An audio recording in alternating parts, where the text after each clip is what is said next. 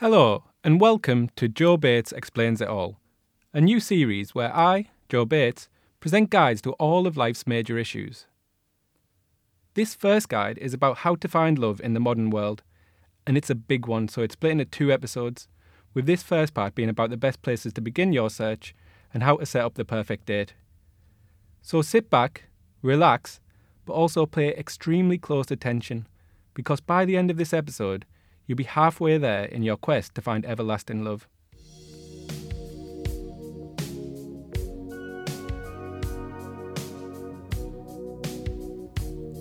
Before we answer the question of where to begin looking for love, as part of this introduction, we can quickly answer the question of how you write a commercially successful pop song.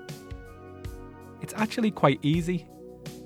All major songwriters would agree that the golden rule is a song needs to mention a familiar location in it to get people buying.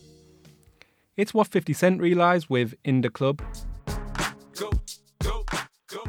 It's what Frank Sinatra realised twice with New York, New York. And it's what the writers of the various national anthems all realised. If you write about a location a listener knows about and can get to if given adequate directions, chances are you've got hit on your hands. But I know you're not listening to this to learn how to write a song that earns you millions. But the reason I mention it in this guide is because there is one exception that proves this golden rule about songwriting.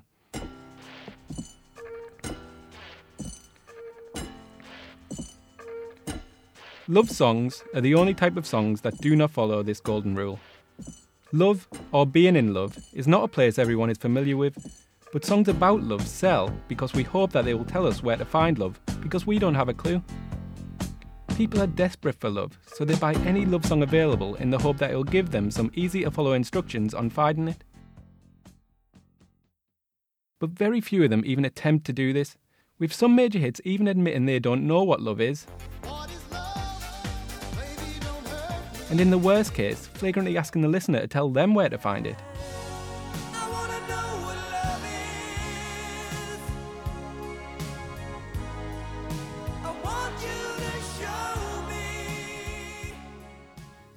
Popularity of love songs show that people are generally looking in the wrong places for love. The fact that you're listening to this guide means that you're at least on the right path, but there are still many huge errors you're probably on the verge of making in your search. This brings us on to part 1.1 of this guide, which is all about the places you shouldn't be looking for love.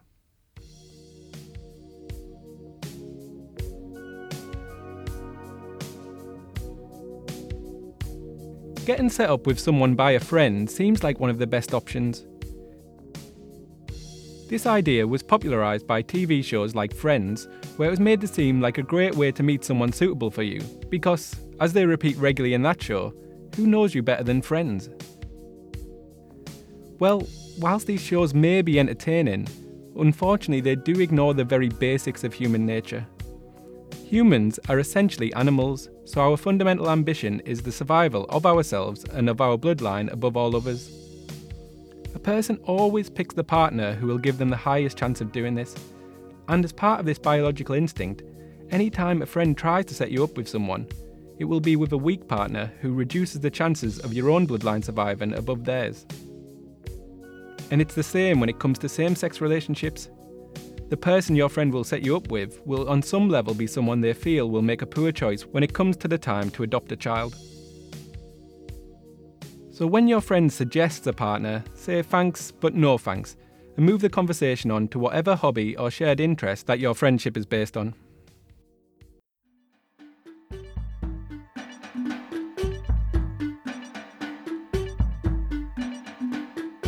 Just like with friends, a lot of people look to their parents and the older generation in general for assistance when looking for love. In fact, up until about 30 years ago, this used to be a viable option. People lived in small communities, everyone knew each other, and the social fabric was so strong that all you would have to do when you decided you wanted a partner was to walk up to a village elder and say the words, I am ready for love. They would respond with the line, and you are ready to be loved, and then they would finish the script by saying, I'll be back in an hour or so. And in about an hour or so, they would bring you a perfectly matched partner of the opposite gender, or the same gender, depending on how progressive your village was. These were great times, But unfortunately, nowadays, the social fabric is nowhere near strong enough for you to walk up to an older person and ask for love. In fact, the gap between the older and younger generation is now so large that if you do ask someone of the older generation to set you up, they would deliberately set you up with an unsuitable and terrible partner because they hate you. So it's vital that you ignore all advice from older people on your search for love.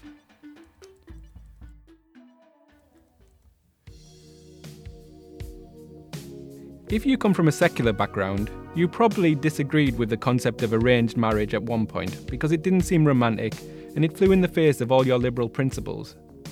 However, as you get older and remain single, the idea will become more and more attractive until you spend many nights reading various holy books with the aim of finding the religion you can convert to that will get you hitched as quickly as possible. You've got to ask yourself a lot of questions before taking this plunge. Take, for instance, what you imagine your big day will be like. If, for instance, you always imagined your wedding to feature lots of beer or beef, then keep in mind that some of the religions you convert to may not allow you to have either of these things.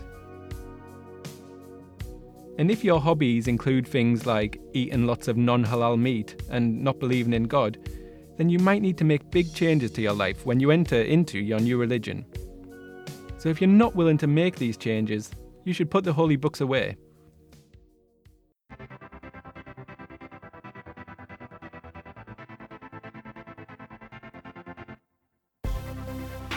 Just like the idea that friends can set you up, the entertainment industry also sells us the idea that we can just go to a bar or club and find a partner. The vast majority of songs are now about this exact thing. And in the most extreme examples, like Usher's Love in This Club, they actually imply you can make love in the club itself. You definitely can't do this unless you're a successful R&B singer like Usher or you're in Berlin.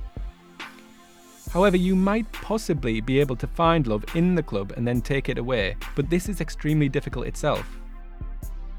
Many people in clubs may appear to love you, but this is generally because of the substances they have taken. Unless they are an habitual user of this substance, and are under its influence most of the time, this type of love is not sustainable for a healthy relationship. Also, because bars and clubs are very loud in general, it's often very difficult to hear what people are saying, and once you're outside, it may turn out that you're in a relationship with a racist or someone who raises their voice at the end of every sentence. Unless you're into either of these things, it's best to avoid these locations during your quest for love.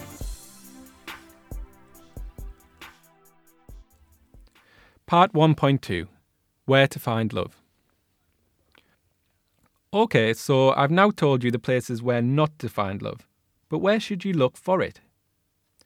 Well, you may know this answer already, but if you don't, it's the final of the four horrible things you learn as you get older.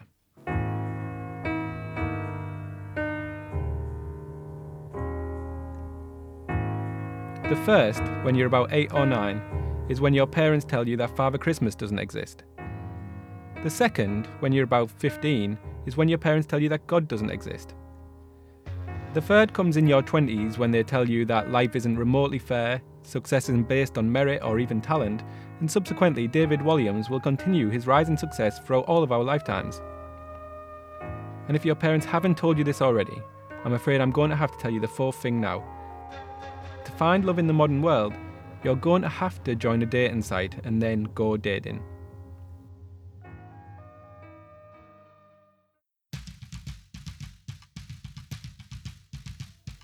It's not going to be easy. It's going to be awkward and it's going to be terrible. This is why I'm here. And after this track, I'm going to give you all you need to know about the world of dating sites and apps to use them to find your future spouse.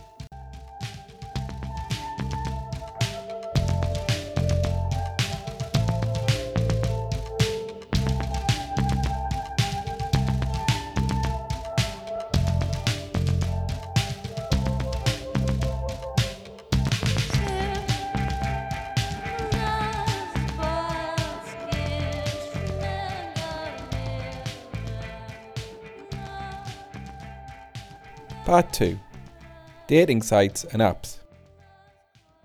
So, for this guide, I've trawled through all of the dating sites and apps that are available. And based on criteria such as how easy they are to use, possibility of meeting a suitable partner, and whether they are likely to leave a virus on your phone or computer, I've picked out the best ones for you. I'm not saying if you register on one of them you'll find love, but if you register on them all, you definitely will. But before you get started arranging dates, you've got to have a think what you're going to put in your profile. This can be quite tricky. You may be tempted to brag in order to get people's attention. This is exactly what I did to begin with, and my first profile was full of lines like, I've got a job until at least the end of the next financial year, I've recently been given a clean bill of health, and I'm not particularly afraid of flying. Whilst this type of egotistical dating profile worked in getting me a lot of dates, the people I met off the back of it were very shallow, and during dates, I felt under way too much pressure to act like the perfect person that they were expecting. So, my tip would be to put a mix of good and bad characteristics so that you seem like a real person. My current, extremely successful dating profile keeps the stuff about me having a job and being healthy, but also mentions that I'm very impatient and have astigmatism. And in the hobby section, I've alternated between attractive and unattractive things. So my list reads accumulating money, reading comments on internet articles until I'm furious, planning for a stable future, and biting my nails. Feel free to use these exact hobbies in your own dating profile, as they will guarantee a first date but you can also use your dating profile to make sure you get more than one date with a person. If you imply in your profile that you have some exciting and secret information that you're withholding, people are bound to go on multiple dates with you even if they didn't enjoy the first. In one of my profiles, I put that I had concrete evidence that the moon landings were faked, which I would reveal after a fourth date. And I actually had a long term relationship based on a line in my profile which said I had a foolproof get rich quick scheme that I would reveal in good time. After a couple of years, the person got bored of waiting around for me to share these details, but the relationship was fairly stale at that point anyway, so that was fine.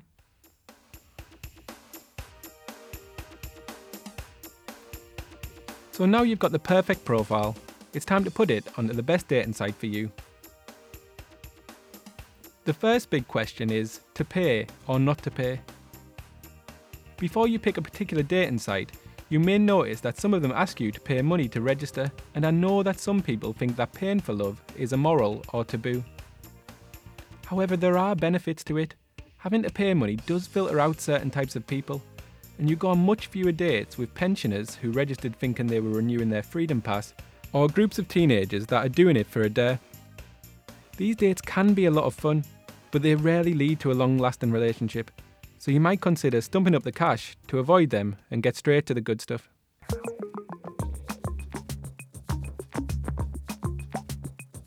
A lot of people register on dating websites that are attached to a particular newspaper. Just like the world in general, I know that Resonance FM has been sliding dangerously to the right in terms of its politics, but generally, the demographic of Resonance listeners and Guardian readers is probably still quite similar, so Guardian Soulmates might be the one for you to use to find a like minded future partner. You can have some really nice dates through this site, where you can both vent about gentrification over a craft beer in Peckham. But really, by meeting people with the exact same views as yourself, you're not challenging yourself at all, or your political viewpoints. For this reason, I prefer using Daily Mail Soulmates, where you'll meet people with viewpoints that you don't hear every day because they're offensive and mental. They might tut at you when you order something foreign and tell you how everything on the menu will give you cancer. But you'll finish the date with broadened horizons and less likely to be completely shocked when the next election results come in. Similar to Daily Mail soulmates, sometimes the best dates come from places where you're looking for someone a bit different to you. One of my personal favourites is datedown.com the dating site that sets you up on dates with people of a lower social class to you. You can laugh about how they speak, patronise them about their opinions, and generally feel better about yourself. I've also had a lot of good dates through the Foreign Bodies app, which exclusively pairs you with foreigners, again giving you a guaranteed hilarious date because of all the comical cultural differences. There are things you should keep in mind with both of these apps though. With foreign bodies, there's a good range and choice available there at the moment, but once Britain leaves the EU, it may be much more limited, so it's worth getting registered on that site quickly. And with Date Down, unless you've already risen to the highest social class, you may in fact be the subject of the dating down and being laughed at by the other person throughout the entire date.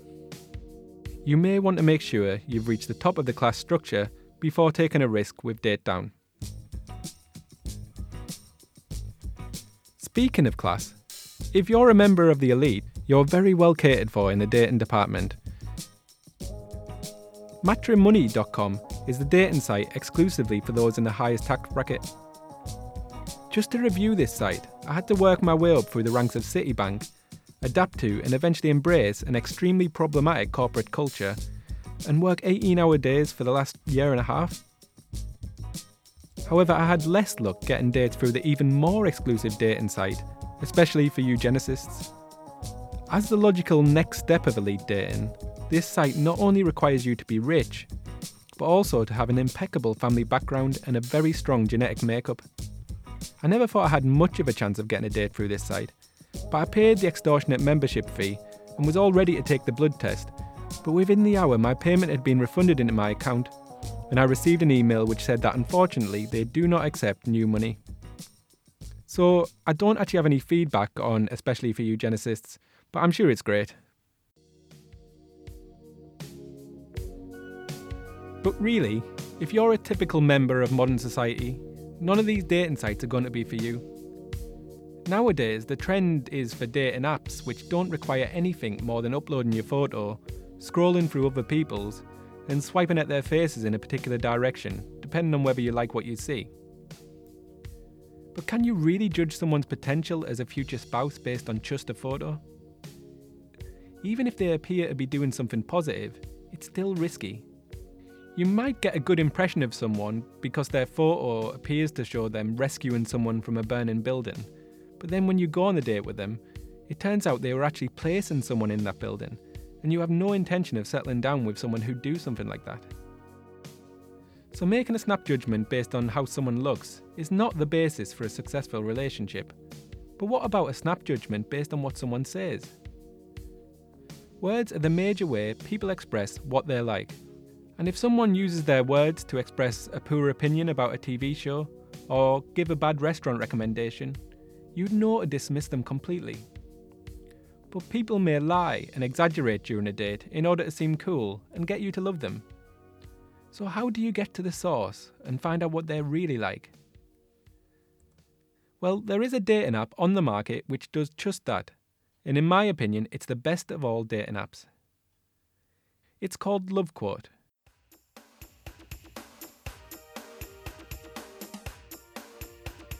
Using their access to the same phone and email data that GCHQ and MI5 have harvested over many years, a single quote from a person flashes up on your screen, and you can decide from that quote whether the person is right for you.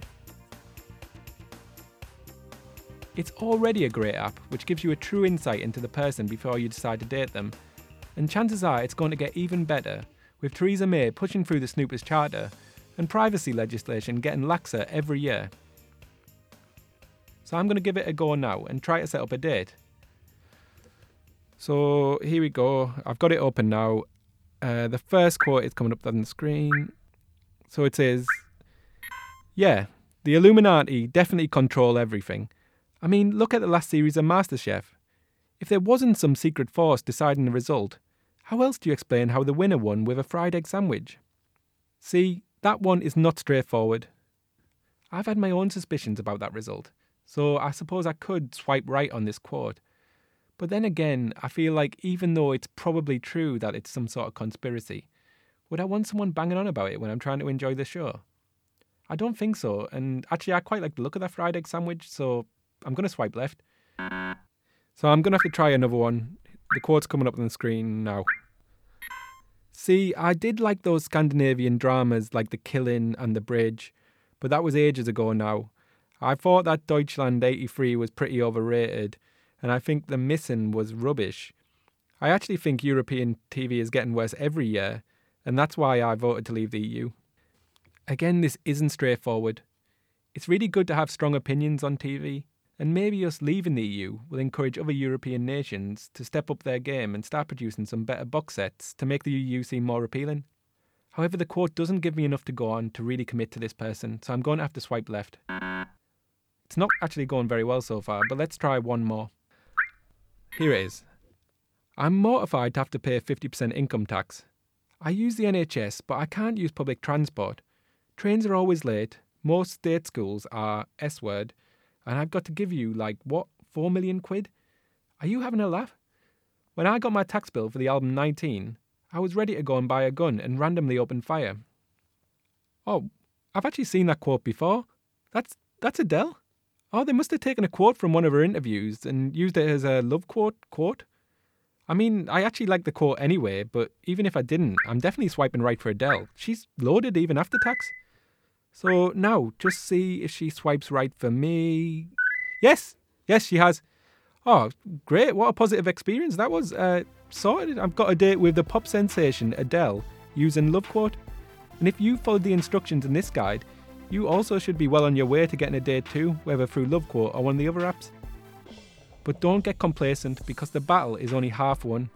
Now you've got to know what to do on a date to make sure the person goes from a date to a lifelong partner. That's what I'll be covering in part two of my guide to modern love